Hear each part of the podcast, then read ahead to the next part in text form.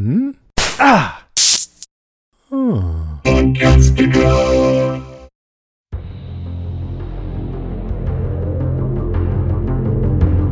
Hey everybody, I'm Rima. And I'm Pake. And this is Strange Indeed, a podcast dedicated to the Netflix show You. Today we are covering episode 9 of season 4, titled She's Not There. The penultimate episode, and I'm still not quite sure what the title is in reference to. Uh Me either. I, Pake, I come to you for these things. I was kind of I- expecting you to uh, help me out on this. Um, yeah, I don't know. She's not there. Huh. I don't know. We might have to ponder that. Maybe, maybe as we are dissecting the episode, maybe it'll come to us. I don't know. Yeah, I'm not sure what it, what it was in reference to either. But here we are at the penultimate episode. We have one more to go before the finale of uh, season four, and we know we're getting. We talked about it last week. We know we're getting a season five. Don't know when. We'll keep everyone up to date, and of course, we'll cover Yeah. it here. Uh, what did you think of the penultimate episode?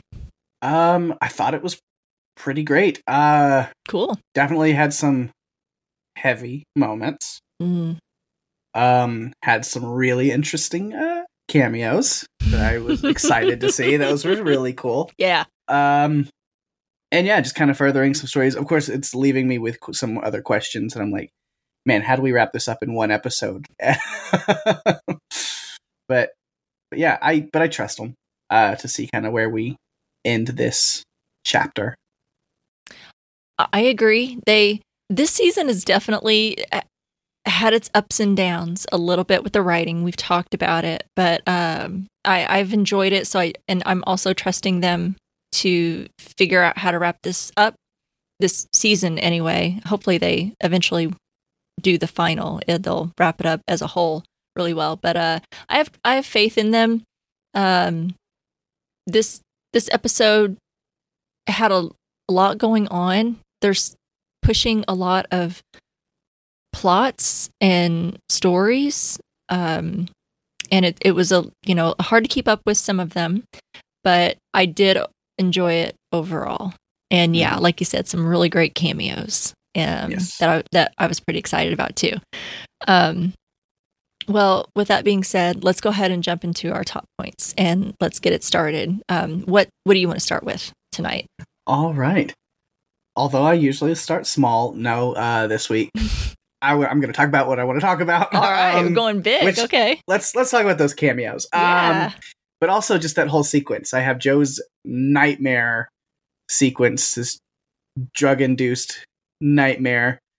Uh, you know, Joe Goldberg, welcome to your drug-induced nightmare, featuring cameos from your favorite victims. Step on down. Um, Mhm.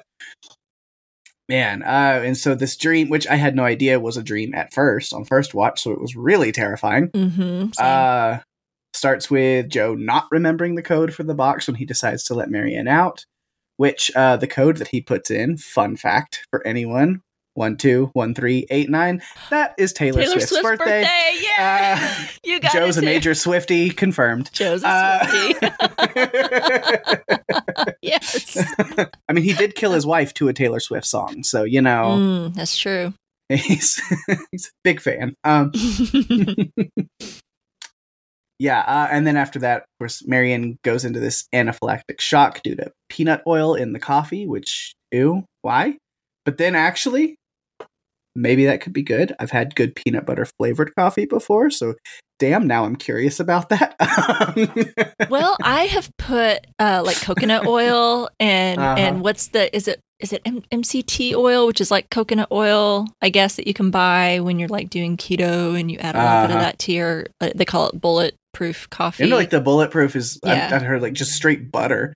Oh yeah, you can do also with the bulletproof stuff. Yeah. Yep, you can do butter too. Yeah, get get some of that fat in there. So I don't know if that's I've never never tried peanut oil, but I don't know if that's I don't know. And isn't that how uh oh shoot, what was his name in season 1, the dude that was was he dating Beck? Oh yeah, Benji. Benji, thank you. Oh yes, we've talked about Benji uh, uh, countless times. That was how Benji died. Yeah. Uh, okay. Yeah. I, I and I don't remember that that was on purpose or not, but that was how Joe took out Benji. Probably was Throwback.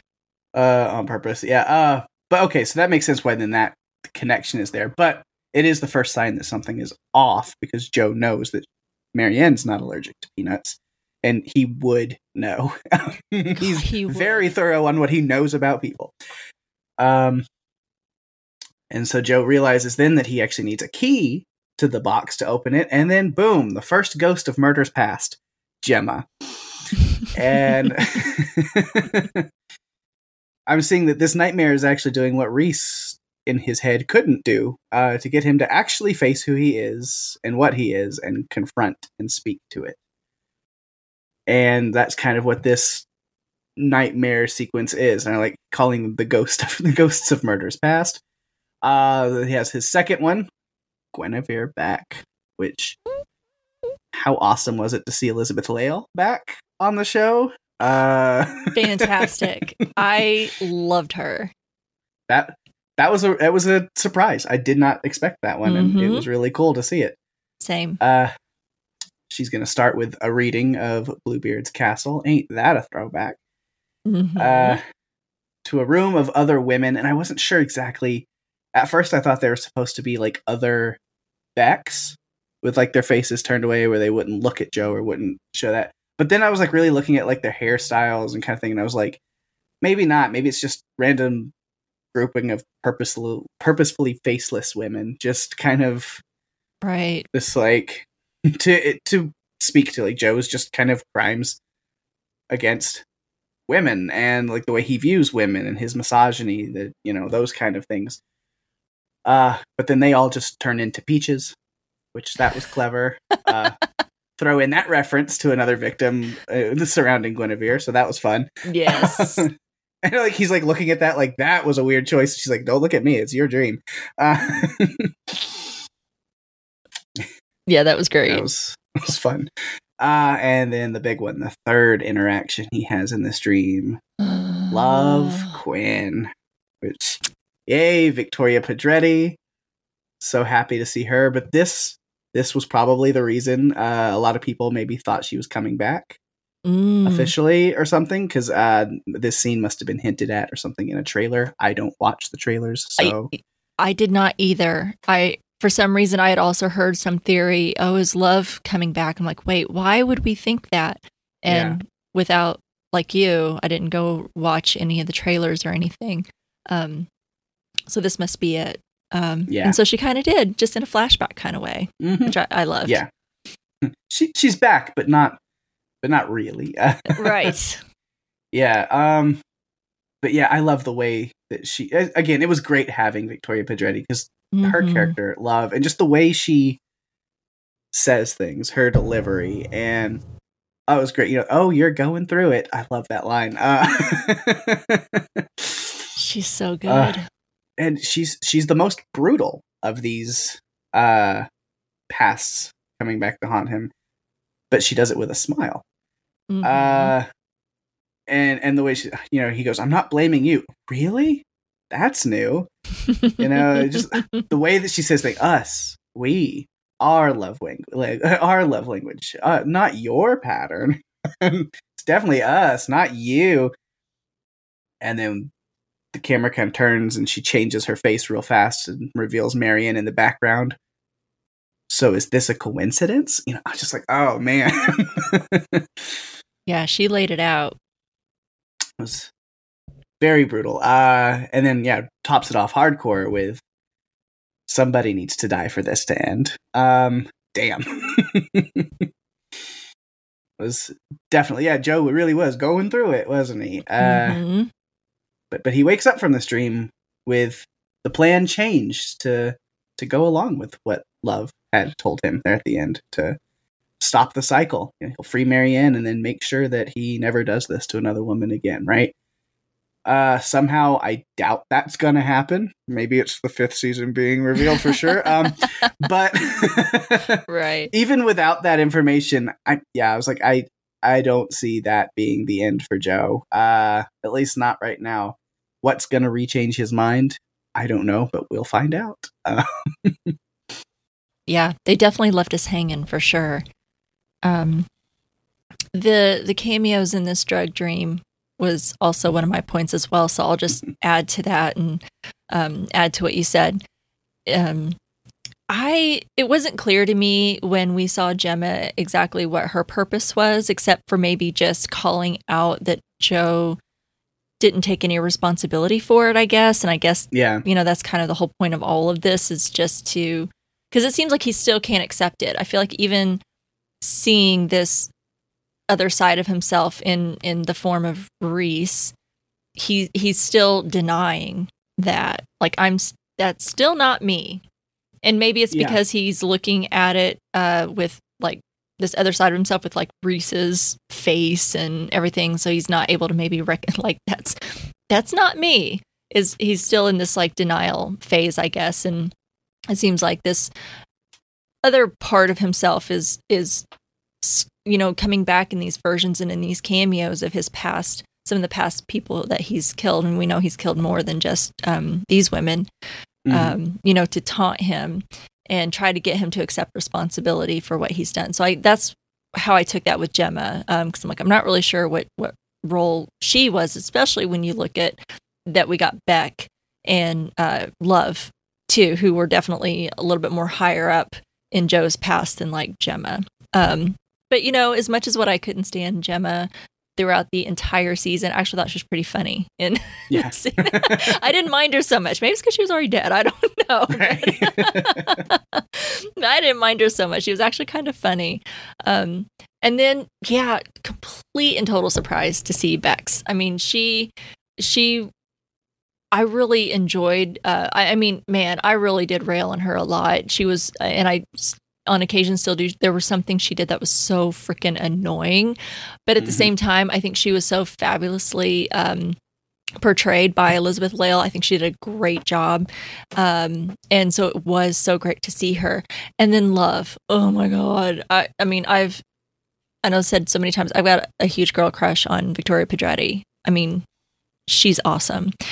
And I've mentioned a couple of times throughout the season how I just I struggle so much with this relationship with uh, Kate and Joe. Like I just, it's, I don't see that chemistry.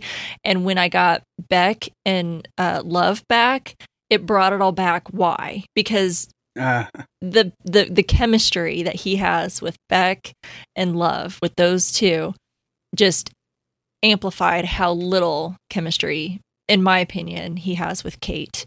Um Mhm. I you know I'm like this is why I'm struggling. This is why and Yeah. and you just brought it all back to the forefront for me, you know, by seeing uh, his interaction with Love and his interaction with Beck and what made those seasons so amazing.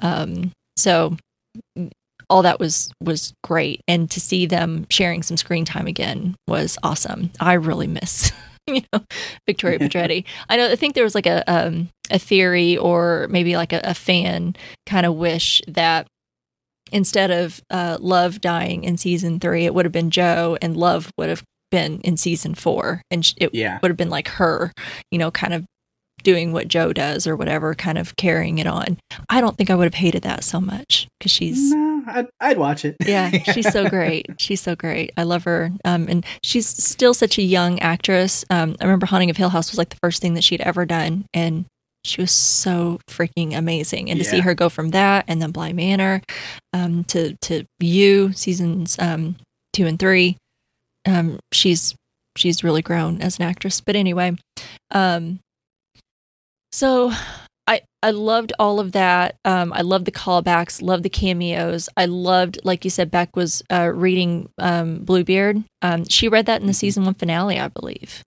Uh-huh. So that was, and I think that was the title of that finale episode of season one. Um, so that was a nice little callback as well.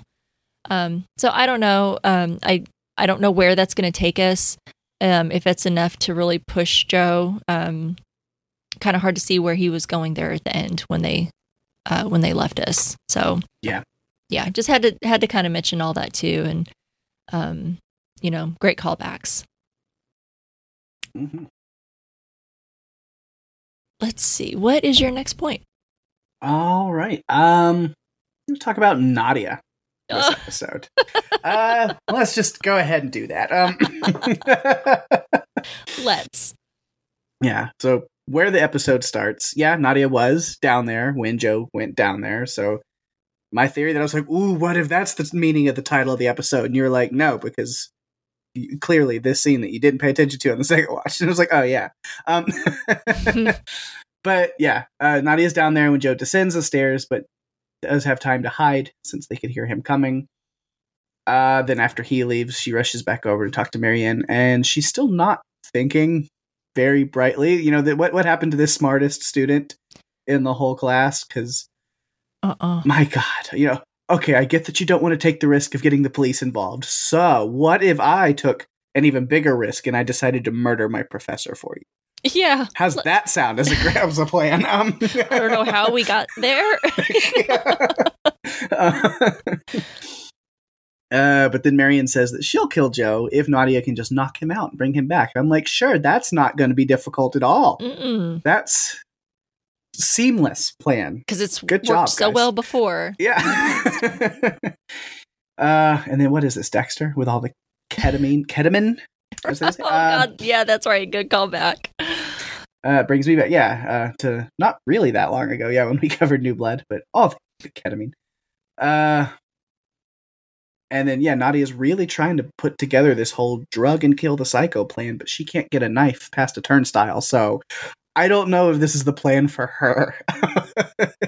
it's not not going so well. So yeah, not a huge point to talk about, but I wanted to bring her up because then yeah, the next we next and only other time we see her this episode there near the end, Edward bails her out, gives her the ketamine, uh, and but sees her focus on whatever she's doing and she's not telling him anything about it. It's enough for him to kind of just be done with her, which seems a little quick, but I get it, I guess. Um, but then yeah, Yeah. she's just she's like is not even it's not even like registering to her. He's like, "Are we even supposed to be together? Are we going to break up?" And she's like, "Okay, yeah, that sounds great. Okay, bye." Uh, That's really nice. That's how we treat people. Yeah. right. And she's taken off. Uh, of course, then you know Joe is with Marianne at the end of the episode. How we see that play out, we'll talk about.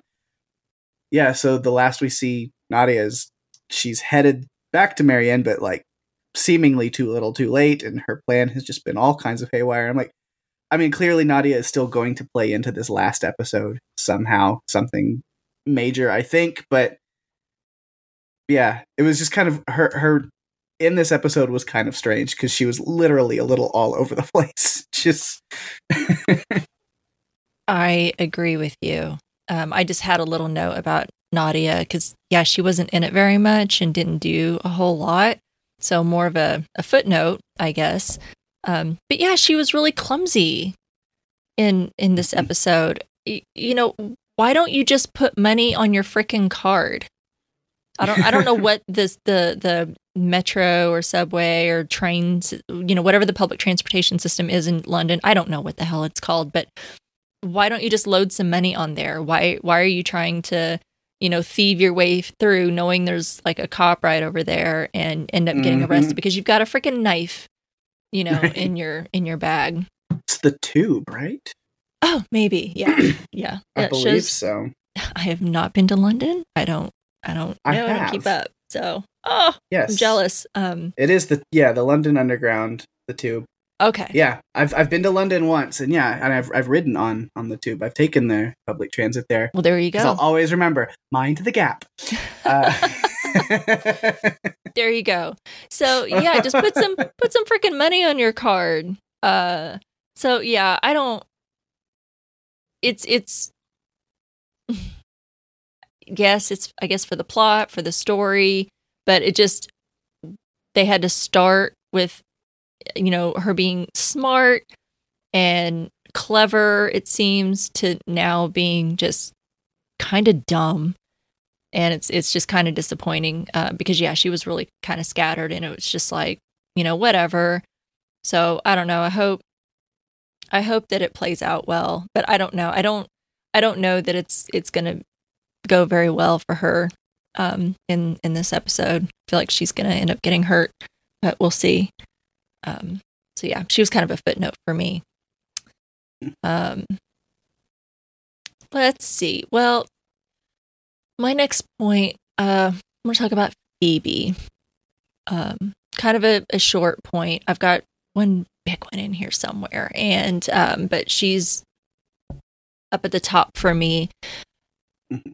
Even I do want to just say this is really shallow, um, considering what happens to her in this episode. But you know, even how desperate she was, um, and this downward spiral that she was in, um, I really want that robe that she was wearing before she got married. That was a fabulous Uh-huh. robe. I don't know. I'm gonna have to try and look that up. It was gorgeous. Um, but she always looks fabulous, regardless Yes. of whatever crisis um, she's going through. Just wanted to mention that.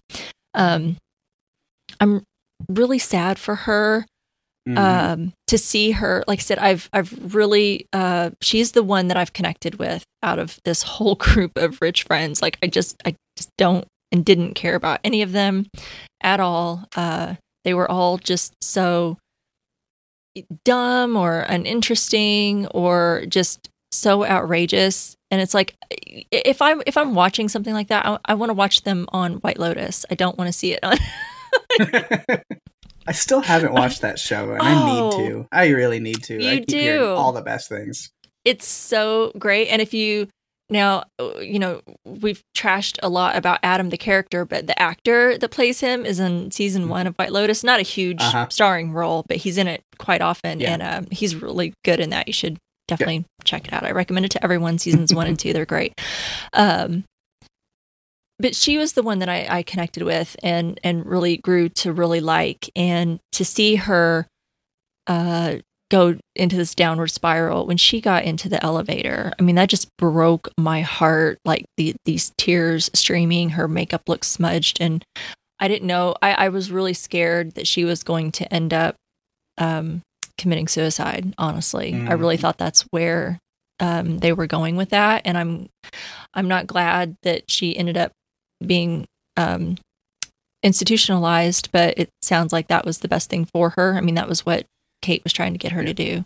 You know, Yeah. um, voluntarily, not involuntarily. It sounds like so. I mean, I yeah, think she wanted to avoid all of the media backlash and everything, and now that's all it's going to be. So Exactly, exactly. And that's sad because it could have done it could have been done privately. Um, and now it's, you know, everywhere. Mhm. Um, so I, it made me really sad for her and to see, uh, you know, that constant manipulation by Adam and how he was treating her again and still was so gross and him having Kate and Joe, you know, escorted out for, you know, trying to help her. Um, so that was that was really hard to watch. You know, it's just like Yeah. having to and this show all in all can be really hard to watch like with just the constant theme of like Joe and his like abuse and manipulation of women and oh I'm just trying to protect you and kills them instead, you know, and thinks he's mm-hmm. always like he always knows what's right for them. And so it's so gross to see it again, you know, like with someone like Adam, you know, treating Phoebe like that who's, you know, doesn't deserve no one deserves it but like you know she doesn't deserve it. She's kind and good hearted and i'm glad that they kind of mentioned something in this episode. I think i mentioned it last week. Like where is her family? If she comes from Yeah. this really wealthy um well-to-do or well-known family and it sounds like aristocratic they kept calling her lady phoebe. And i, I didn't know Mhm. for a while if it was just like a nickname that because uh, she's rich or something and they just call her lady phoebe but it sounds like she you know does it does come from like an aristocratic type of family if she has a title. Yeah, um that I'm like where are they? Because you feel like they would be surrounding her and getting a hold of Adam and being like you know nothing is happening here until we put something in writing to protect you know like if they can't stop one I think they would try to stop it. Too if they felt like they really couldn't stop it they would be like having um you know nothing happening until Adam was signing uh some kind of an agreement like a prenuptial agreement or something um yeah. but they they talked about it in this episode by just saying, well, you know, m- mummy's boycotting the wedding. I'm like, is that Yeah. it? Um, is that all that's happening? Um, but whatever. I guess this has to happen for the story to go this way. So Right. It well, was they just didn't really even sad. know. It seems like because it's like they found out that tonight was the wedding and not a party, and then so they're not going to show up. Where it's, I mean Adam I'm sure Adam say, "I don't being very so." sneaky, yeah, like under everyone's nose and radar. Like honestly, kind of the same as what he d- had done with Kate. It seems like he probably had somehow found a way to kind of sever connection between her family and her. I wouldn't put it Mhm. past him. I'd be showing up just to find a way to put a stop to it. Mhm. Um, I, I I'd probably go a little Greg Kinnear on him. I guess we'll talk about that. Um, Uh-huh. but uh, yeah, it was just hard to watch, and it made me really sad. And I'm really worried about like, are we going to hear any more from Phoebe or anything that's happening to her? We only have one more episode, and I feel like we're Right. going to shift away from some of the other characters because we really got to wrap up like what's going on with Joe, Kate, um, and and like what happened to Marianne. You know, Yeah. Um, so I don't know that maybe it'll just be a quick mention or something, but I don't know. I'm really worried about her and care about what happens to her. So I don't know. Do you have thoughts on that? Yeah, that's actually my biggest point. That was Oh. kind of my like number one, just because it's the most notes. I kind of just order them and it's like not necessarily as important as far as sometimes it's just what I have the most notes on. Okay. talk about the most. Uh, so yeah, because there's a lot that goes into it. It's not just Phoebe, but just the wedding party, the well, Mhm. batch or you know the uh, engagement party slash that becomes Wedding. wedding. Um, yeah, Yeah. and just everything that kind of happens that night and those involved. Uh, because it starts off, Kate is the first one that we see there out of you know kind of the main characters are following, other than like Phoebe and Adam who are already there, obviously. But when she comes in, she overhears Adam and Steve. Yeah, Adam and Steve. That that's the wonderful gay couple from the Bible that everyone loves, right? Uh, anyway. no, but here's uh, them talking, and yeah, clearly he's just manipulating Phoebe for her money, out of her money. He's already got this white business plans. He's boasting about it. He's expanding Sundry House. Like he's just he he snuck his way back in, and he's already got his hands all in her pocketbook and just so spreading the wealth to himself you Mhm. know uh so yeah and kate hears that and is just like no we're not doing this. I'm i'm going to phoebe and i'm putting a stop to this. This can i'm, I'm going to try to talk some reason and sense into her because clearly adam is not actually looking out for phoebe. He's not doing this out of love for phoebe. Doing it out of love for money and love for himself. Mm-hmm. uh, so kate goes to phoebe which i did not recognize sophie at all until kate said her name I didn't either. uh, I was like, who's this random person doing coke with Phoebe? Sophie, I'm going to need the room. Oh, okay. That hair is different. yeah, I totally forgot all about her and did not know, like you, until Yeah. Kate said her name. I'm like, oh shit, Uh-huh. what a wig, you know, can do to really change someone's appearance. right. Which also, Phoebe, if you have to do lines of coke to prepare for your wedding, you know that has to mean something, right? Like Yeah, red flags. and not just that, Um, but like all the drugs that she had, just like Right. laid all over the place. And that's like when you when you get so involved into something that you don't see the red flags. There's a there's a rapper Watsky that I like that had a line in one of his songs that sticks to that. He says, "I washed my red flags with my white flags, and now all my laundry's pink." Yeah, you just can't. it's all the same. You can't see the red flags through the. You know, it's. hmm You're right. uh, but yeah, Kate's trying to to talk to Phoebe, uh, but she's kind of still in that fragile place, all drugged up, and Kate's not incredibly tactful, so it really only made things worse. Uh, at that Mhm. moment,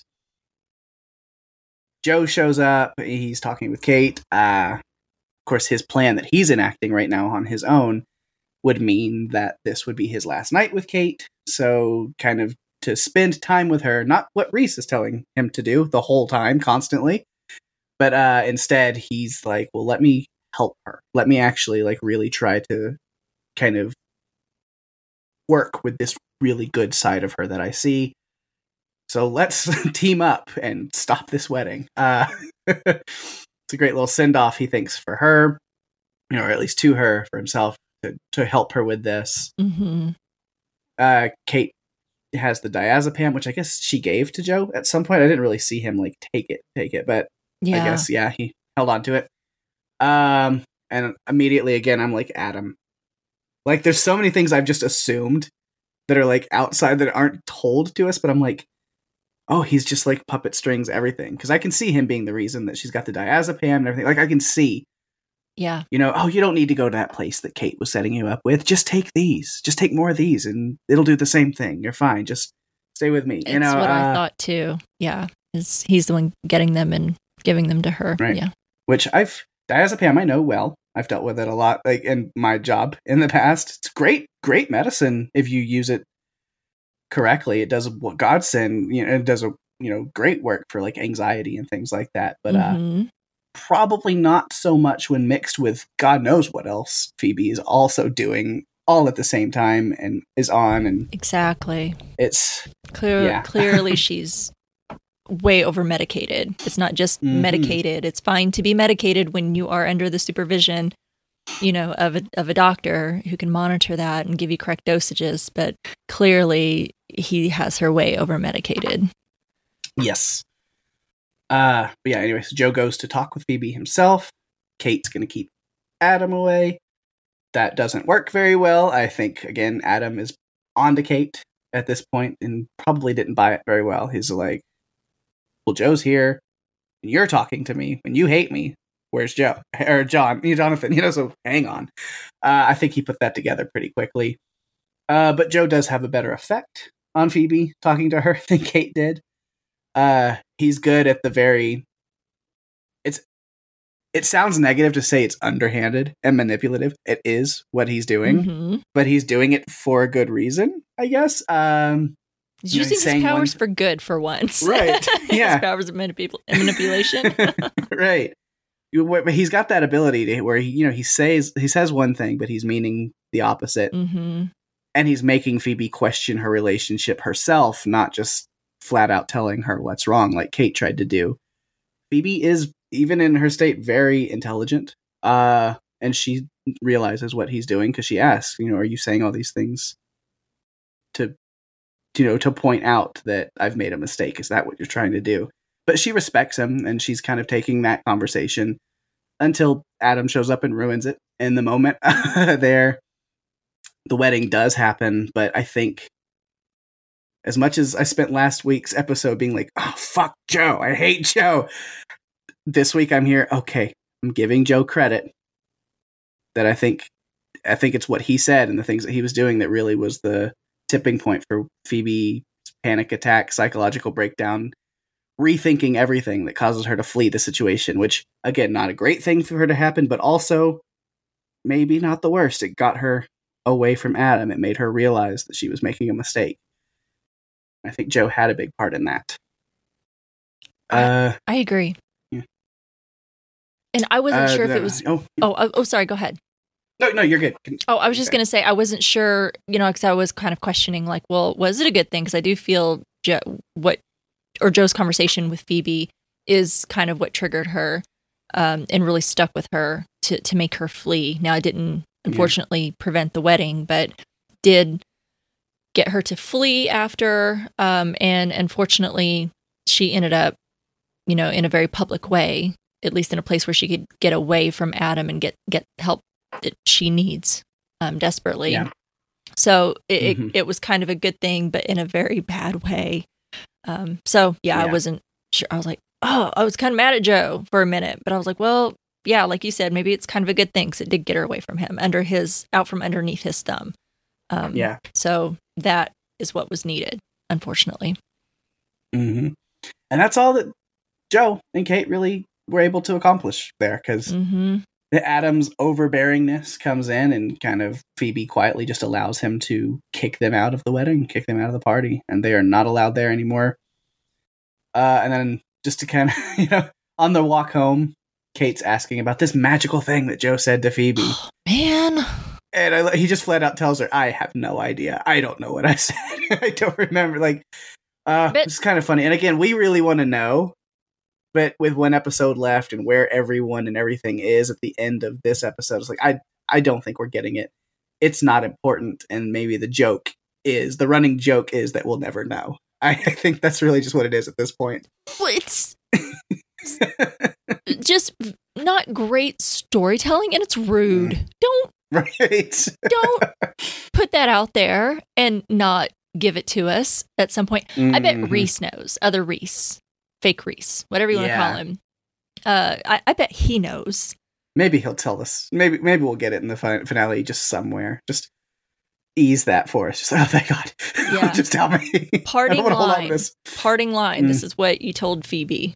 Uh, Mhm. you know, it, it has to be. It, I feel like uh, because we know they're at that party uh, when he met everyone, and we thought he was actually meeting Rhys, and now we know Yeah. it was like the fake Rhys. He's there at the party. He's probably the one that was talking to Phoebe, so he probably knows. Uh, He's not telling Uh-huh. much of anything. He's he's being a a prick. Um, so, yeah, I don't know. It's rude yes. withholding that information. Uh, but I did like at least once they're out of the situation and they're talking about it. Kate does make a good point about divorce uh, and not giving up on Phoebe. She's just kind of like, well, she can always change things and rebuild, even if Adam screws her out of all her money. She's got her family. She's got good friends that aren't Adam. Like things can change and she can rebuild and she can restart at some place. And Kate is a true friend who will be there for her through all of it if she'll have her. So I, I like that she at least was just like, we lost the battle, but the war's not over. you know? Mhm. Uh, and then it does cut, yeah, to the the wedding. So during the the wedding and her subsequent breakdown, uh, gotta have my. I don't really do a music section anymore because they're kind of few and far between. But gonna give some love to the song "Trampoline" by SHAED because that song is awesome. Yeah, Uh, they've had some good musical choices last couple episodes. Yeah. Yeah, so that that's my point there. Talking about yeah, this wedding party and the failed sabotage attempt from Joe and Kate, Mm. but, but maybe not failed in the end. In a way, I mean, the the wedding happened, but Yeah. Well, and I mean, we know what happened to Adam, so it kind of resolved itself in that way. But I wonder, I don't know anything about like marriage laws in the UK or anything like that, but I wonder if there's like an annulment option, considering how, um, if they, if, if, Phoebe's family knew how doped up she was and under all those Mhm. medications that she was clearly not in her right mind to be able to uh, you know get married in her you know in a right frame of mind if there would be like Yeah. an option to like annul it and be like this can't be valid because she didn't understand or know what she was doing because she That was be under all of those drugs i don't know if there's I mean, she went straight to that like mental health facility like that night. Yeah. So clearly they're going to test her, and there's plenty of stuff in her system. So i can't there's- imagine what her talk screen would come back and God, yeah.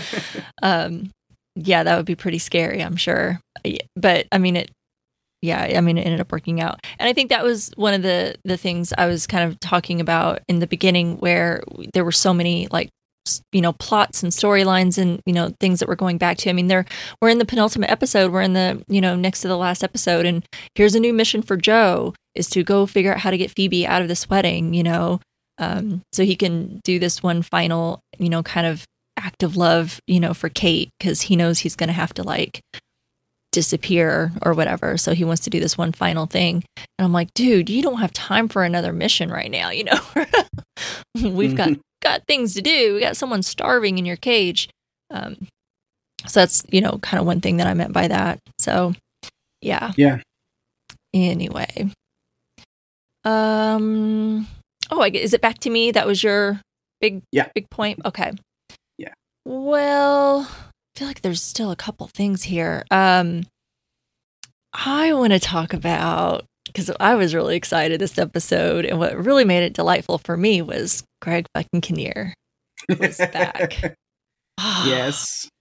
he's just delightful, even when he's just like completely evil. hmm Um, he's so fun to watch. Gosh, damn it, he's a good actor. Um, I just I can't help but smile. Uh, just and I, I'm like, yeah, I, I'm seeing all the things he's doing, uh, and I, I don't care. I don't care. Um, but anyway, again, with the really clever acting or uh, casting choice for Greg Kinnear, I mean, obviously his acting was so on par, and I'll I'll talk about that. Um, but such a great casting choice because I was almost at a point because Greg Kinnear is so convincing, uh, because he's such a likable, charming person, and that really comes across in his acting that I was like kind of doubting Kate as she kept telling Joe all season long, you know, once she finally came clean about who her dad was. And she's like, he's Yeah. evil. He's done, you know, she lists out all of these evil, terrible things that he's done. And I'm like, well, if he's so terrible, why are you even interacting with him? Like, why do you just just don't engage with him at all? You know, that that kind of confused me. But um, you know, as she's interacting with him, and you know, we see him in that first episode, and I'm like, eh, I don't know, is he really he really that bad? I mean, anybody I feel like is as successful as what his character is, nobody's completely clean. You know, nobody Mhm. gets completely clean um, when they get to be that rich. You've done probably some bad things, but is is he as really as bad as what Kate has said he is? And he is. Yeah, yeah, I'd say so. he is Uh. like so evil and like Joe has nothing on Right. on But he does evil in such the most like nonchalant way where he's just like, yeah, it's whatever. You know, he's wanting her to rejoin the company and take over for the future, back in the fold. But then like the first red flag is she mentions the, you know, how many kids are going to die and when he's still referring to a bunch of children dying from cancer is a learning curve. Yeah. Um he's not not the nicest guy at all. Yeah. Yeah. A lot of red flags. I'm I'm definitely seeing where Kate's coming from. And again, I'm just kind of like, there's a part of me like, I don't care. I don't care. I love you, Greg Kinnear. um, why do they have to to put you know this this character or this actor in um, this character role? Because I'm like, I don't care at this point what he's done. I'll follow him anywhere. Um, but it was so interesting, and I don't know why we didn't see it coming. We we really because I, didn't, and I should have.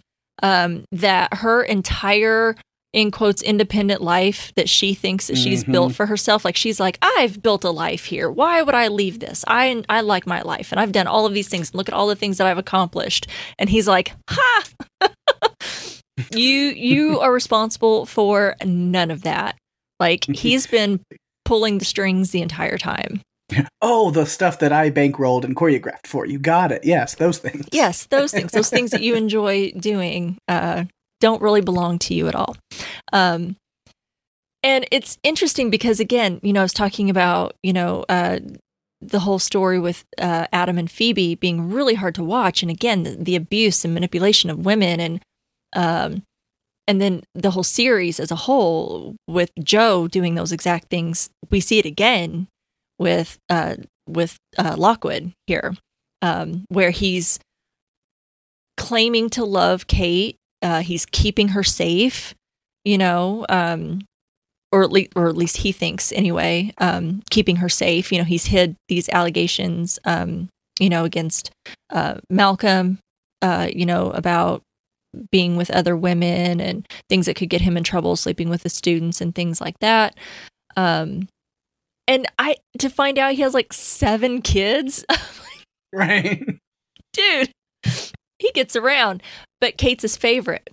You know, Kate's his favorite. He, you know, they're all, you know, too stupid or, you know, just aren't capable, but she's she's the prodigy of all of his kids, right? She's his favorite. Yeah. And and when Well, I think also it's like a weird, like it, it sounds almost kind of creepy as a father and daughter relationship, but it almost is like she's his favorite because she's playing hard to get. It's this doesn't care Mm, about his other children as much because she's the one that doesn't want him, so that's what his focus is. Mm, yeah, maybe, maybe. Uh, so it was a, it was a great reveal. I mean, when she shows up at this airplane hangar, I'm, I'm like, of course he has an airplane hangar where he can just like sit and tinker on freaking airplanes. I mean, the dude has an obscene amount of money. Um, and through this whole dialogue where you know he's trying to you know just come work for me. This is this is what you're meant to do. This is what you know uh, you've had you know your fun out here doing your thing. Um and when she resists it that's when he's like well everything that you think that you've built i'm the one that's given it to you. And it really shatters her. And i love that whole scene with them. He is so masterful. Um and i really love that as evil as he gets because kate confronts him uh because he's actually responsible for adam's death you know? And she's although she's super casual about it too. She's like you you had him killed you know just like well damn it dad this is your kill of the week you know it's just like so dropping it so casual i was just like How unfortunate this happened. i'm like you're you, you scoundrel. you you're, you don't even seem that affected and maybe it's just because she's not surprised that her dad is so capable of it but he's just Uh-huh. like yeah you know you shouldn't have said his name around me Yeah, so why mention him in my presence? Like it's yeah, it's just like you're making it seem like it's her fault for not thinking about it. Yeah. i mean this it was so perfect Uh, the whole scene. And then, you know, he gets down, you know, right to brass tacks and he's like, you know, you've had your fun. You know, you're you're going to be doing this because this is what I want and, you know, I own you. Um mhm. and then he just casually turns around and he's like, "Well, I want you to be careful though, okay? Drive safe." And I mean, just absolute perfect delivery uh from from Greg Kinnear. I mean, I own every bit of your soul and you have no free will. Now be safe, honey. Love you. Love you. Uh, we'll, we'll set a date for next week and talk more about this. you know, just so freaking perfect. And I was, I was, they had me fooled. Like I said, the, the perfect Mhm. casting, they really fooled me because I'm like, he's not that bad. Yeah, he's probably done some shady things. What businessman hasn't to get ahead? But um, yeah, he went. He's full on. So they they really had me fooled because I was like, no, he's as bad as what Kate has said. And you know, I was thinking this has been a pretty fun season with trying to figure out like who the real killer is and speculating and theorizing that it's really been Joe, you know, the whole time and his is fake Rhys, you know, is the real Rhys, fake Rhys, whatever. Um, but man, wouldn't have this been really great if um, Lockwood was his nemesis instead of um, Uh, you know, uh, him kind of obsessing over Rhys and this whole cat and mouse thing between him and who we thought was Rhys. Um, it would have been really cool to maybe see uh, that play out. You know, him, Joe's love interest being Kate, and him having to go against um, her dad mhm. because that dude is. Um, yeah. I think he could out Joe Joe. Yeah. Well, Dude he's got the connections to, to do it properly. I don't know if that's the right word, but yeah. yeah. So I, I I'm like, damn, they really should have um, brought in Greg Kinnear sooner, and and and maybe played it out that way. I don't know, but he's he's been so fun to watch. I hope he's in the next episode. Get one more final bit of him in the next episode because right. he's so fun to watch in this in this role. So hmm I agree. Ready for a career in behavioral health? Earn your online degree at Herzing University. Choose from health and human services, psychology, or social work programs. Gain the skills to work, coordinate, and manage nonprofits. Secure a bachelor's in psychology to study mental health, or advance your social work career through our online Masters of Social Work. Let us help you become a social change agent. Your future starts now at Herzing University. Text health to 85109. That's health to 85109. Or visit herzing.edu. um, what's your next point? Um, all right. I really only have one more main point. Okay. Uh then I've got some extra notes. So small small points that are like note size points. Um about other things. teeny but- little notes. yeah. but my last bigger one, uh yeah, it's a doozy. Uh let's just talk about Joe and Marianne and their interactions this episode. Yeah. Uh which it's gotta be strange for Marianne to see the guy who locked her down here, mentally tortured her, and then seemingly left her here to die, come back and look genuinely shocked to see her and start apologizing and being like, "I'll fix it. I'm gonna make it okay. I'll get you back home." And like, because I, I mean, she saw kind of the transformation for him, but I wonder how much she really like understands this like disassociation kind of thing, or whatever, or is it just like, or is this all part of his plan? Is he pretending that he's two different people so he can make it worse when he kills me? Like, like it. No matter what's going on, she's terrified and has every right to be. It's Mhm. definitely terrifying. But with him apologizing and stuff, when he goes, "You have every right to be mad," I'm like, Wow. I don't think mad even starts to go near the surface. Um, No. I know I made an oopsie, but slight uh judgment call that was an error Yeah. Right. but man, uh and you know, he's walking kind of towards Nadia's hiding spot looking for more food down there. I still don't know what this place is. I guess is it supposed to be some kind of bomb shelter that maybe there was supposed to be food or something? I don't know. I have no idea. But the Marianne's like, no, no, nothing over there. Stop. Where are you going? uh, and he he goes along with it. Lucky break.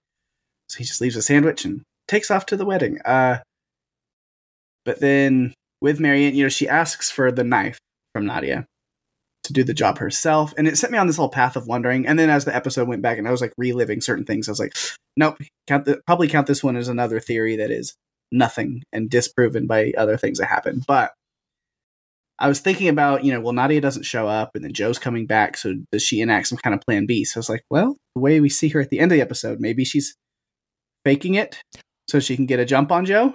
oh, I'm Um, yeah. I'm glad. I'm glad you said that. I, I, because I don't know. Maybe. I, I mean, I've been wrong before, so I don't know, but like I was thinking about that. But then, of course, stuff that comes out a little later makes me question that theory. Uh, which talk about that. I mean, ugh, maybe the roughest part of the episode. Mm, So Joe decides to check on Juliet for Marianne using her phone, which, side note, how does she have a phone with that incredible kind of battery life? Um, I I want that one. I was Uh, gonna say, can we get that battery power? I, I have, I have to tell myself it was maybe turned off the entire time or something. yeah, I thought it was like unless it was like turned off and he turns it back on, but still. Yeah, still. Kind of like there's a drain over time, even if it's off. Yeah, Like the battery we just kind of. still don't really have a very good timeline, do we, of how long she's actually? I think it's been about a month, uh, based off of just because I did pause it on the screen, hmm like the texts from Beatrice on the phone. Oh, and I was reading through those, and at least the earliest one we can see could go back further. Said four weeks and like three days or something like that. oh shit. So, That that make that makes sense. Okay. so it's been like a little over a month based on that. But yeah, but those so those texts that Beatrice has sent, you know, that yeah, she's taking Juliet to the her grandmother back in the states, and they assume Marianne has fallen off the wagon again, so she's going to lose custody and visitation, everything just completely cut off from her daughter, which is like fuck. Uh, which Joe is even, you know, yeah, but I was also like at first I was like, is that kind of terrible? Friends and family to make assumptions and not be worried about where she is, but then I remembered Rhys said something, the the fake Rhys, when Joe thought it was the real Rhys, had said something about you know texting, or maybe he had just figured out that it was fake Rhys because he was just like, well, then we texted Beatrice and told her, "Oops, I fell on a needle," you know, something. Um, so Rhys had mentioned it, hinting that she was on drugs again or she had relapsed. Uh, I don't know. Yeah, it's it's it's, it's some extreme stuff. But I was like, for this show, ah, devastating drama for sure. Yeah. And then yeah, when I was reading through those texts, I said I paused them, and there were no like from Beatrice saying like, "You said you're struggling, so how can I help?" And then later it's like, "Relapses happen. Just call me, and we'll get to come back home, and we'll work." So yeah, I think there had been Joe, act, you know, honestly, had, had sent some messages being like, "I'm struggling, I'm doing this," and then nothing after that. And so Mhm. on their end, they're just assuming she fell off the wagon and is purposely ignoring everybody. So that's when that like, oh, now you're texting me. No, we're doing this, which was rough. But then I gotta Tati Gabriel. I have to give so much credit with that incredible performance because Mhm. oh my god, it was truly heartbreaking. It was like I've. I've really enjoyed her, especially like last episode with like that big long music, like the sequence and stuff she got. But Yep. even this where she's just she learns about what's going on with Juliet and she just kind of like gives up and she's uh, you know you might as well kill me Joe and just her got you know the whispering almost of I'm never gonna see my daughter you know just like oh chills Yeah. it's like That was sad to see her so broken. and it that was, it was and so that's where that theory of her like faking it at the end kind of was going the opposite way because I was like I'm gonna be real dark about this she has nothing to fight for anymore yeah. like so so what would be her reasoning for that what would be the point uh and so that's what we see at the end of the episode as joe returns to the box to see that marianne has seemingly overdosed on the pills that were left in there that you know fake rhys so coincidentally didn't help joe remember that he put there uh so it's it's quite the cliffhanger going into the finale the season. Uh, I will be pretty pissed if Marianne is dead. Yeah. That's a shitty ending for her, and I need something good. So I'm just holding on to hope that there's something. I don't know, but it doesn't look good. But I'm I'm hoping. I know, and I can I can see it going both ways. That's why, I, and I, like I said, I'm glad that you mentioned that. Um, she was actually um, a note for me as well. Is could she really be dead, or is she faking it? Because I mean, Mhm. Joe could easily believe that she would have really done it. You know, I think she could fake him out because of how desperate, um, you know, that she was uh, the last time that he saw her.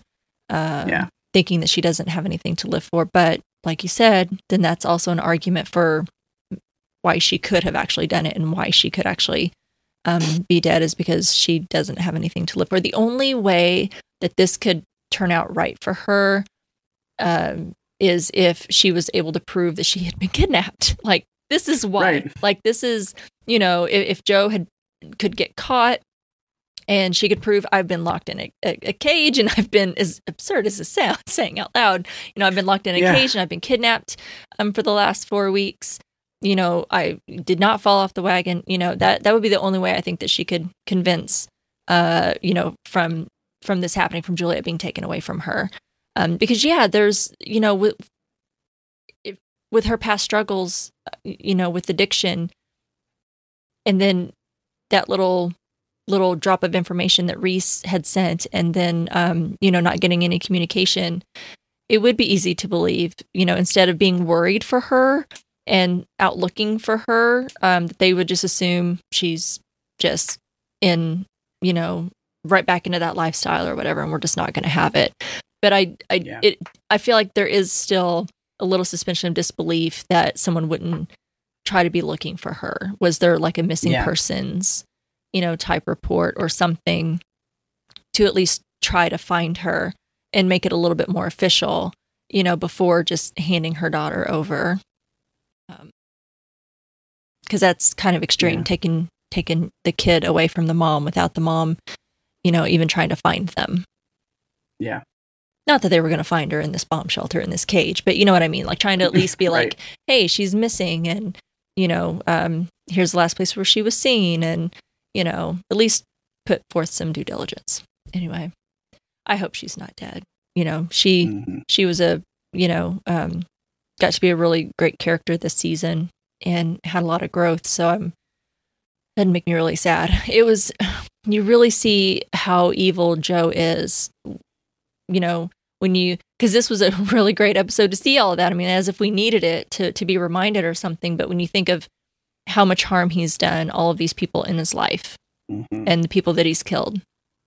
And then with Marianne, you know, he if she is really dead, well, he's responsible for it. Um, and he just completely ruined her life. He's ruined, you know, Juliet's life, you know, by taking away her mother and causing her trauma. Um, you know, when when you look at all of these effects, and you're just like, God, Joe, Joe's got to go. you know, he's never going to change. He's just never going to change who he is. I think that's a big, you know, point of the the season. Is he can't run from who he really is, and he can't. He'll never change. Mhm. So that was that was good. Good note. Um, I I don't have any other notes or points. Do you have any any? Other, you said you had some more notes. Um, Yeah, just talk about? some small little points. Uh, Joe's plan in general, uh, at first at least, was he's going to score this fake ID, set a timer in the box. I guess that it can do that to unlock and release her at a certain time after he had already fled to Spain. His European vacation would continue in only a way that Joe can do, right?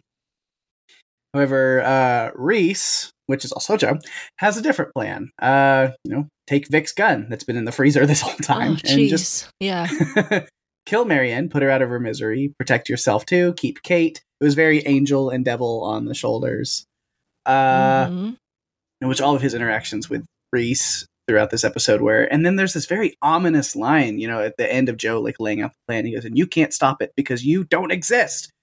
And as he's walking off, Rhys just goes, "We'll see about that." I'm like, "What does that mean?" Yeah. um, Yeah. it's very ominous.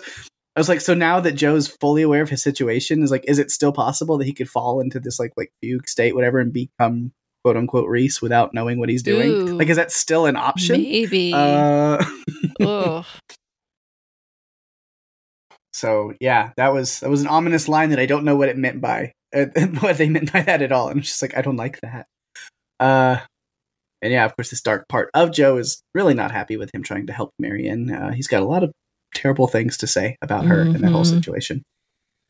Uh, see, Lockwood stuff we talked about that.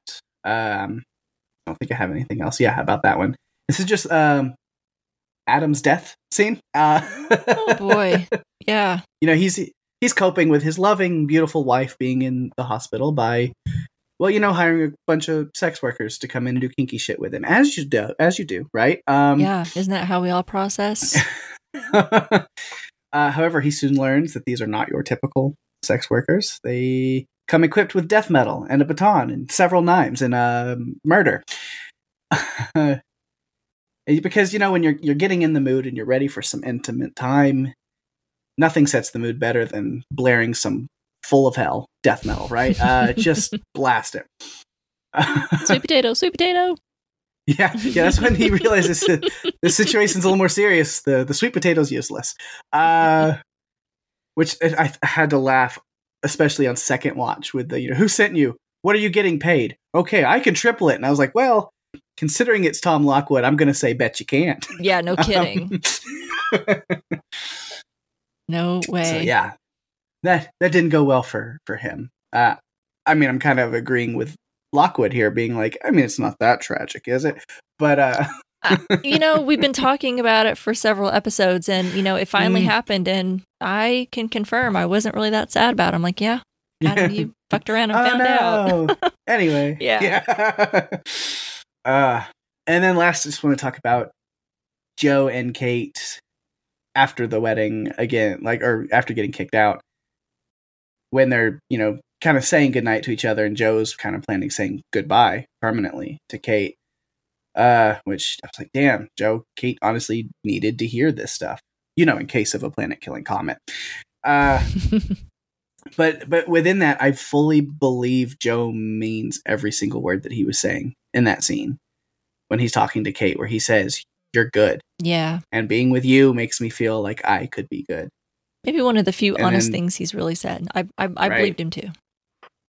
and then that line says you have changed me the way opening a window changes a dark room. And i was like oh so poetic mr literary professor. Yeah.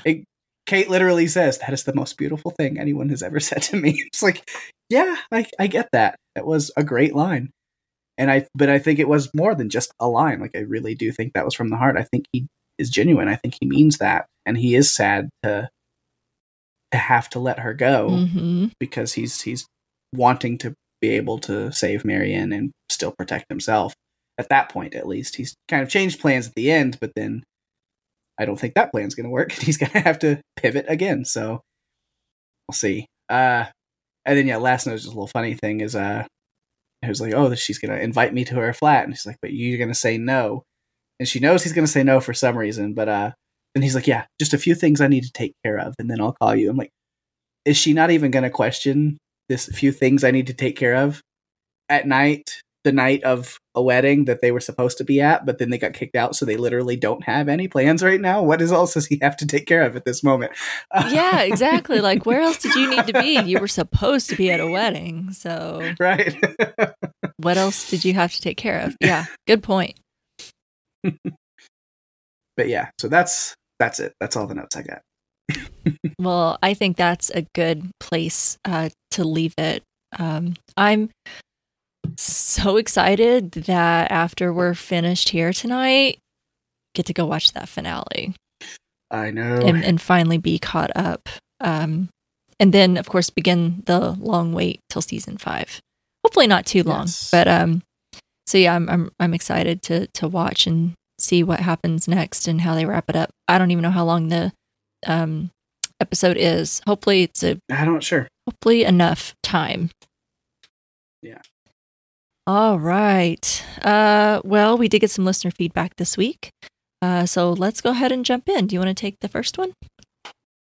Sure. First one from Dawn Elizabeth. She says, I'm not sure what to think. Joe is definitely going off the deep end. I'm having a hard time knowing what's real. I find myself wondering if this whole season is in his mind, but probably not as we see things that he doesn't. I'd really hoped that Marianne would make it out alive. Now, how about Nadia? It was great to see Beck and Love again. I admit I'm not sorry about Adam's death, but is Tom Lockwood another psycho? Will Kate be able to get away from him? Maybe his death will be Joe's final act. Oh. I don't want anyone to kill Lockwood. It was like, don't you dare take my Kinnear away from me.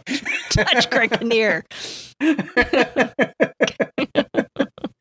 There's That is something. my Kinnear. Yeah, there's Not yours. Don't touch. something wrong with me. Um, thanks, Don. Uh, Melissa Sapola says, This was a hard episode to watch. Joe truly is a monster, and although he now sees how his actions affect other people, it's too little, too late. Because of Joe, Marianne lost her daughter and felt like she had no reason to go on living. I think because they spent the time on her storyline last episode, it was devastating. I don't buy Nadia being stupid enough to go along with the plan to kill Joe. She should have gone to the police, especially after she was arrested. I also love seeing Beck in love again. The writers have done a good job with showing how evil Joe is and how you should not be rooting for him. I agree. Right. And then we have an email from Penny. says, I mean, Adam sucked, but damn. Ed Speleers is impressing me more and more. His face is really expressive. He conveys so much with his eyebrows and the corners of his mouth. It's mesmerizing. Hmm. Joe is eloquent AF. You've changed me the way opening a window changes a dark room. That's one of the most romantic things I've ever heard. Yeah, you know, we this season's really um and maybe even la- uh season 3 a little bit really gotten us away from what Joe's really good at and that was books. Mm. Uh Yeah. and you know how literate he was. You know, he's read a lot of books. He's read a lot of great things and probably has a lot of great quotes and I think we forget about that a little bit. I know he's a professor in this episode, but they've kind of steered us away from that a little bit more and more and Yeah. hasn't been a focus. So yeah, you, you kind of forget Joe can quote things like well, I don't I'm I don't know if it's a quote from something he's read or not, but I feel like that's where he gets a lot of his. Mhm. He's got a poetic mind. He does. For sure. He does. It's a shame he's a freaking psycho. yeah. Um, It's like you'd be a great romantic partner and somebody to talk with if you weren't Just, gonna murder me. you know, Uh, if you just didn't kill people, things would be perfect. can we work on that? Yeah. Yeah. Let's yeah. Let's see if we can get some help for that and uh, change things. Yeah. Joe will never change. Don't root for him. Don't think you Mhm. can fix him. Not gonna happen. No. Thanks everyone. Uh, we got some voicemails as well this week. Uh, first one we have is from our friend Steve. Hello, strange indeed. This is Steve, and this is going to be for you, season four, episode nine. I have a confession to make. I listened to all of the podcast for episode seven, and at the end of it, went, I don't remember any of this, but it's all so familiar because you guys called almost everything that happened in the episode. It was confirmed in the episode. So then I started listening to the podcast for episode eight and realized, wait, I don't remember any of this either. So I went back to my Netflix, and sure enough, I had not watched seven or eight. So I immediately stopped listening to the podcast for eight, went back, watched seven and eight, and uh, then now finished the podcast for eight, and I'm going to watch nine. talks about uh, Joe's voice, and I think that this is not Joe voice. It's a little is a little deeper also, and his Rhys voice when, when he does Rhys as Joe in his brain is a little deeper. I'm confused. Oh, hide really good, Nadia, because you don't want him to catch you down there. Great. Again, Penn Badgley is just with his voice. You can tell this is Joe that she's talking to now because it's a little higher pitched. But the "This is not Joe" is not. We're guessing there's three, at least three personalities here, right? There's Joe, then there's the "This is not Joe," and then there's Rhys. Ooh, Nadia's making all these plans, and Marianne wants a knife. Steve's back. Every show needs a Steve. So Phoebe's family is boycotting the wedding, uh, and Adam's already planning on spending her millions. Oh, Phoebe's uh, on tranquilizers and drugs. Ooh. Oh, are we gonna find out what he said that first night at Sundry House? Kate's asking. Wah wah. He doesn't remember. Oh yeah, Phoebe does not look the blushing bride. She doesn't even look happy in these scenes. Oh no no no. What is Phoebe gonna do? Uh, okay, sectioned. Does that mean like like 48 hour hold on psych testing. What? Oh, oh, Nadia, it is illegal to carry a knife in, well, the, that kind of knife anywhere, I think. Oh, Joe, you now, you took those pills and you have no idea what you did overnight. Oh, he poisoned the coffee. Oh, and now he's talking to Gemma. Oh, oh, and now the past is coming back to haunt Joe. Oh, you're sick, Adam. You're already cheating on your wife with a prostitute or a Sato S&M prostitute. Oh, oh no, no, no. This is a shakedown, Adam. Oh no, no, it's worse than a shakedown. It's something even worse. Oh, so that's Phoebe's family taking care of the problem of Adam, I think. Oh, Kate's father had him killed. Ow, Tom Lockwood, your daughter is just an investment to you. Ugh. Oh no, and Nadia's trying to get to the cell, but she's going to be too late. And of course, it ends with Marianne being dead. Uh, all right, see you next week. Quite the ride we go on with Steve there. That was a great ride. Oh man, can you imagine jumping in and not having watched the episodes? We're s- glad, glad. Hopefully, you got to that in time before you got spoiled with anything, Steve. yeah. All right. Thank you for that. That was great. All right. Next voicemail is from Jody. Hi, Rima and Pake. It's Jodie from Canberra, Australia here. And I didn't have that many thoughts on you season four, episode nine, mainly because it was just Joe doing his yearly dance of denial with the I am not a killer flourishes and a dip of if I just leave, everything will be fine. He does it every season, so ho hum, whatever. Um, what I do want to talk about is Kate, because this episode gave me another reason why I think Kate is exactly like Joe. The first reason was her shitty friends, who she supports. This episode, I got a second reason, and that was the chat that she had with her father over coffee outside her house. Now, in a previous episode, Kate made a point of telling Joe that her father knows her better than anyone. He always offers her exactly what she wants, exactly when she wants it, and Kate also knows her father very well too. And she talked to him about how worried she was for Phoebe and how much she hates Adam. There is a part of Kate that knew exactly what her father would do with that information. She got all huffy later in the episode and tried to deny it because, like Joe, she really wants to be a good person. But like Joe, she's just not, and she can't escape it. I, I think both Joe and Kate are in serious denial about who they really are, and I actually do think they belong together. Looking forward to hearing your thoughts on the episode. Damn. Interesting. Yeah. I, you know, I don't think she's wrong. no, that's it's it's compelling because again, go back to what Tom Lockwood's line there. He goes, "Why would you mention him in my presence?" Like it's like Mhm. you you knew what you were gonna do. Like you knew what that meant. If you're telling me that this person is causing these crazy problems in your life, like, what do you think I was going to do? well, yeah, Like, you of course, I'm I'm gonna take care of that for you. Yeah. it's what I do. I mean, we've kind of talked about it a little bit. Uh, when Kate had confessed, you know, oh, it wasn't my dad that did these thing or did this thing about the kids. It was really me. Mhm. Uh, you know, we've kind of talked a little bit about um, also how she doesn't speak up a lot. Like she gets kind of disgusted by some of her friends' behaviors, like when they were, you know, uh, being very uh, demeaning to like the servants and things like that. Like she, you know, she doesn't quite approve, but she doesn't really speak up or do anything or take up for, you know, she she just kind of passively, ugh, you know, and moves on. So I think we've kind of speculated a little bit, like maybe Kate's not as great as what she says she is. You know, Joe's like, "Oh, you've got such a great heart. You're such a good person," and I'm like, "Well, I don't know. Does she? Is she as gr- is she as bad as Joe? I don't know, but is she as great? Um, that's really good, and as she's pointed that out. Um, it's a really good point. Hmm, Mhm. interesting. Thanks, Jody. That was a little light bulb moment for me. All right. Next voice message is from Gail. Hi, Rima and Pake. I loved your last episode. I want to give a shout out to Jody for that wonderful, chilling dialogue about Joe noticing our interest. Yeah. I listened to this episode in bed right before going to sleep, and I laughed so hard that sleep eluded me for quite a while. Thank you, Jody. You are a delight. On to the episode. She's not there. Remember my faint hope of Joe being quietly taken away to a psychiatric hospital? Once you mentioned that the show had been renewed for season 5, my poor fledgling hope was rapidly introduced to the pavement of reality. I admit that I was less than enthusiastic about watching this episode, knowing that the perfectly wonderful ending they could have crafted would be sacrificed to some preposterous twisting of the plot designed to have Joe land on his feet in full form yet again. Honestly, I'm disappointed. Before season 4 uh, aired, I saw several ads extolling viewers to watch the last season of You. I honestly believe that they were an endgame here. I can only assume that ratings were so unexpectedly good that they decided to pull another season out of the hat. I agree they're allowed to do that, but great shows often end up being dragged out past their perfect peak and wind up being a disappointment.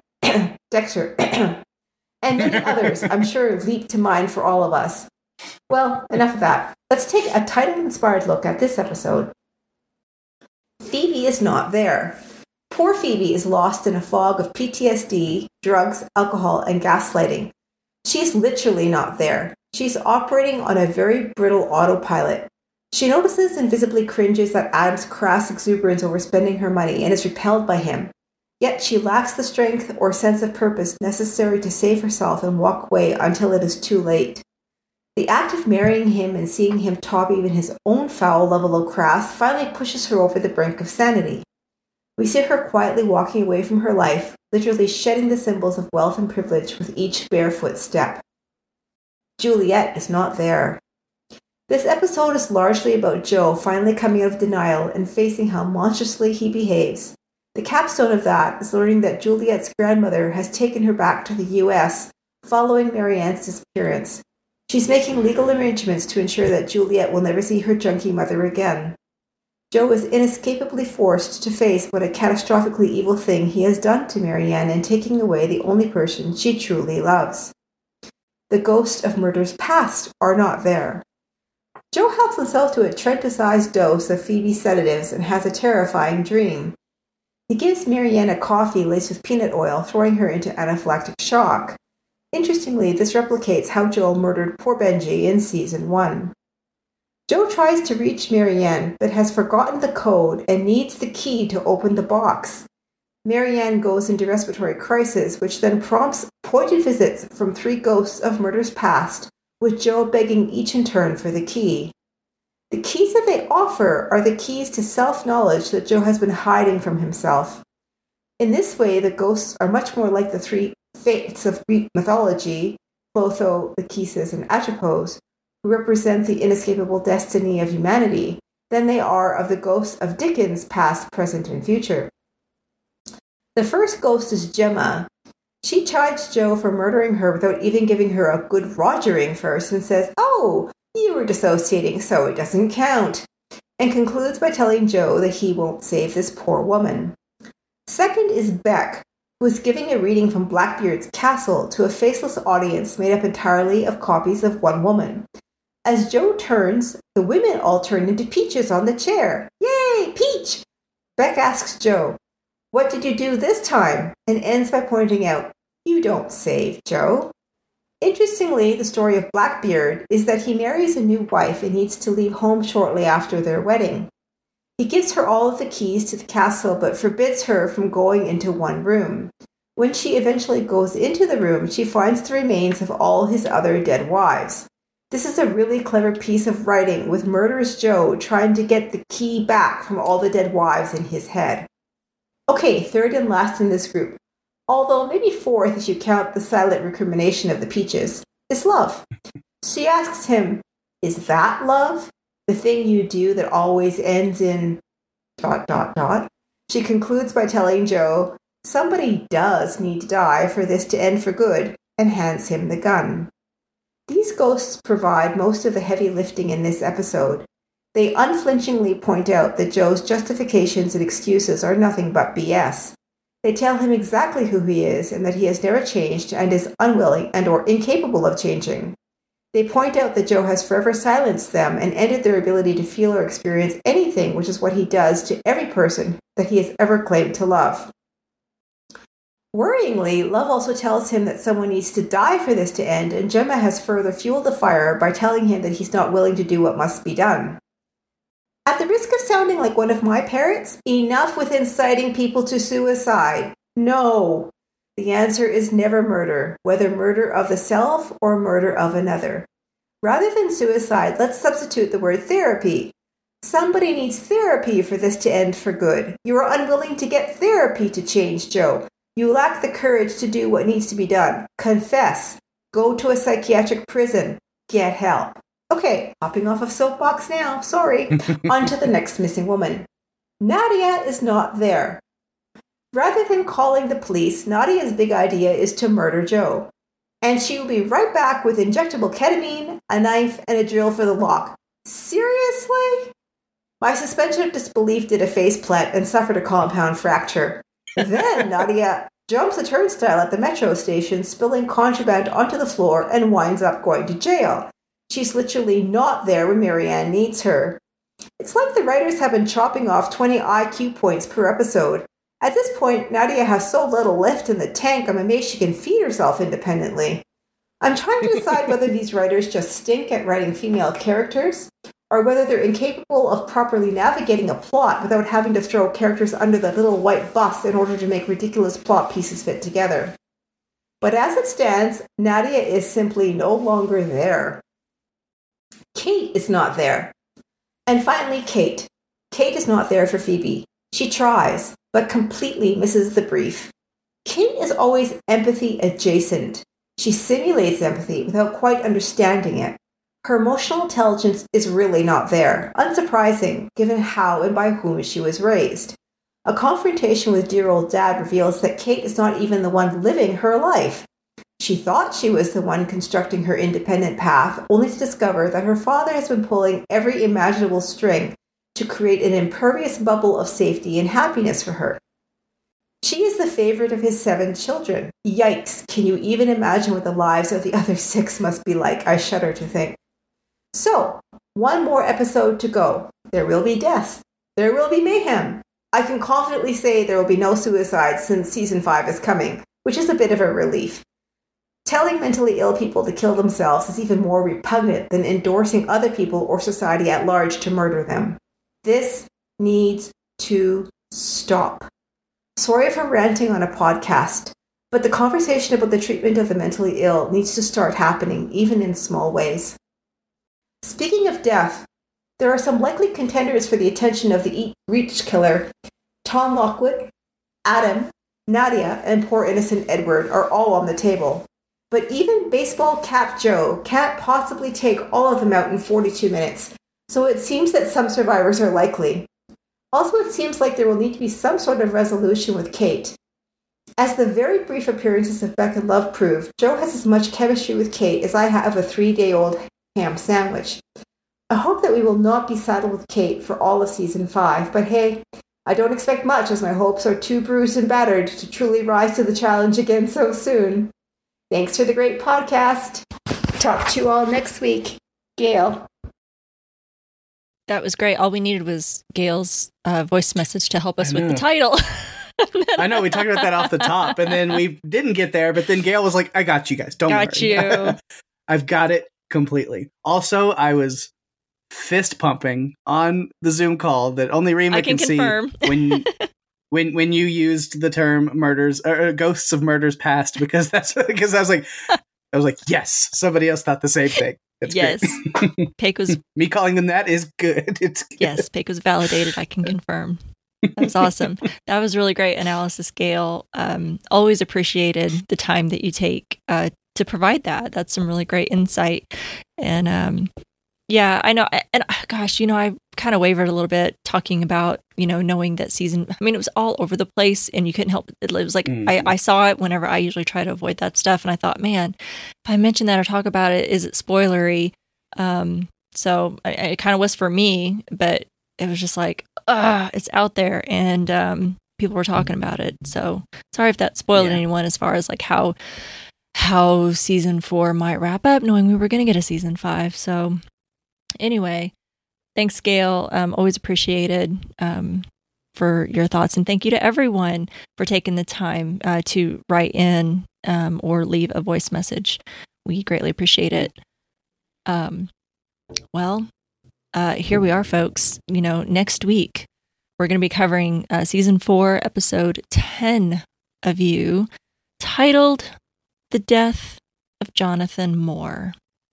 Ooh. I don't think we needed. I don't know that we need a description for that. You know, I don't provide them anyway. But Yeah. I remember um, I'd made a comment when I was putting up all the Facebook posts for the for folks to leave their feedback, and whenever I uh, when they finally released the episode titles for the second part of season four, I saw that and I'm like, well, shit. Now I just want to. this is like I just want to binge now and get to this episode because it's so intriguing. But uh, here we are, so I'm excited to go watch that. Yeah. We'll do that very soon. Yep. So if you would like to write in, leave us a message, voicemail, any of the things that we got. We'd love to hear from you. And you can find all the ways to do that and all the contact information over at podcastica.com. And while you're there, be sure to check out our other shows. Um, everyone is doing an amazing job on all the various shows. Um, Mhm. Yellow Jackets, uh, Man- uh, The Mandalorian, um, all the new things that um, are so popular right now. There's a podcast for it, Yeah. I'm sure. Um, Covering a lot of stuff. a lot of stuff. And of course, um, while you're there, you have to check out Run for Your Lives um, with you and Daphne. You guys have been really, Yeah. you've had some really interesting choices the last couple. Well, it's, oh, you guys always, I don't know how you guys come up with some of the things that you watch. it's always interesting. Um, but you guys have had some really great stuff the last couple of weeks. Do you have anything you want to tease this week? Yeah. Um, so it is our final movie of the season. Ooh, And so we have a movie, and then next week we'll do kind of our look back special that we do at the end of every season. nice. We're switching things up on that one a little bit, so that'll be interesting. Um, I'll probably give a little more info on that next week on how we're doing that. But as far as this, the movie we're doing, we always end the season with a Tremors movie. Nice. So we have worked our way up to uh, the sixth film in the franchise, Tremors: A Cold Day in Hell. Takes place in the Canadian Arctic. Bert Gummer just doing his thing. And yeah, so I'm, I'm so excited to do that. And then it's funny because then at the end of this month, I am going to New Mexico to a Tremors Film Festival with Michael Gross, Bert Gummer himself, plus Ron Underwood, the director of the first one, uh, S.S. Wilson, the writer of the first five movies. Um, was it, uh, I can't, I'm sorry, I can't think of her name right now, but the actress that plays Jodie Chang hmm and some of the early movies. Uh, George R. R. Martin will be there. Oh, so God. all kinds of crazy stuff. So then, uh, when we start back up in the next season, uh, or maybe as a bonus episode, we'll put it up. But yeah, I'll I'll have a little uh, recap of how that thing went, how that went at the end of the month. So I can't wait to hear. That's so fabulous that you get get to go there um, and Yeah. experience that. Can't wait to hear So, yeah, it. so I'm excited for that. But yeah, so I I'm a huge Tremors nut. Mhm. I I love them so much. I like I'd say guilty pleasure, but Eh, I'm not even like guilty about it. It's just like even when they're terrible, they I love them so much. So yeah, I don't. I don't believe in guilty pleasures. You just like what you Mhm. like, and that's okay. That's great. Um, well, looking forward to that, and also um, looking forward to hearing about that experience because it sounds like a blast. Sure. So yeah, go anybody go check out Run for Your Lives, check out yeah, Star Wars TV podcast, Yellow Jackets WTF, all of those. You got the shows that you find over there on Podcastica that you enjoy. Make sure to give us a little extra love if you can, if you'd like to. Subscribe, review, rate, follow, whatever you do on your podcast player of choice. Always helps us out a great deal. Yes, please and thank you. Show a little love to all of our fellow Podcastica co-hosts. Everyone doing a lot of hard mm-hmm. work for your entertainment. For now, that is our show. Thanks for listening. Until next time, I'm Rima, And I'm Pake. and Ginger Martinez is strange indeed.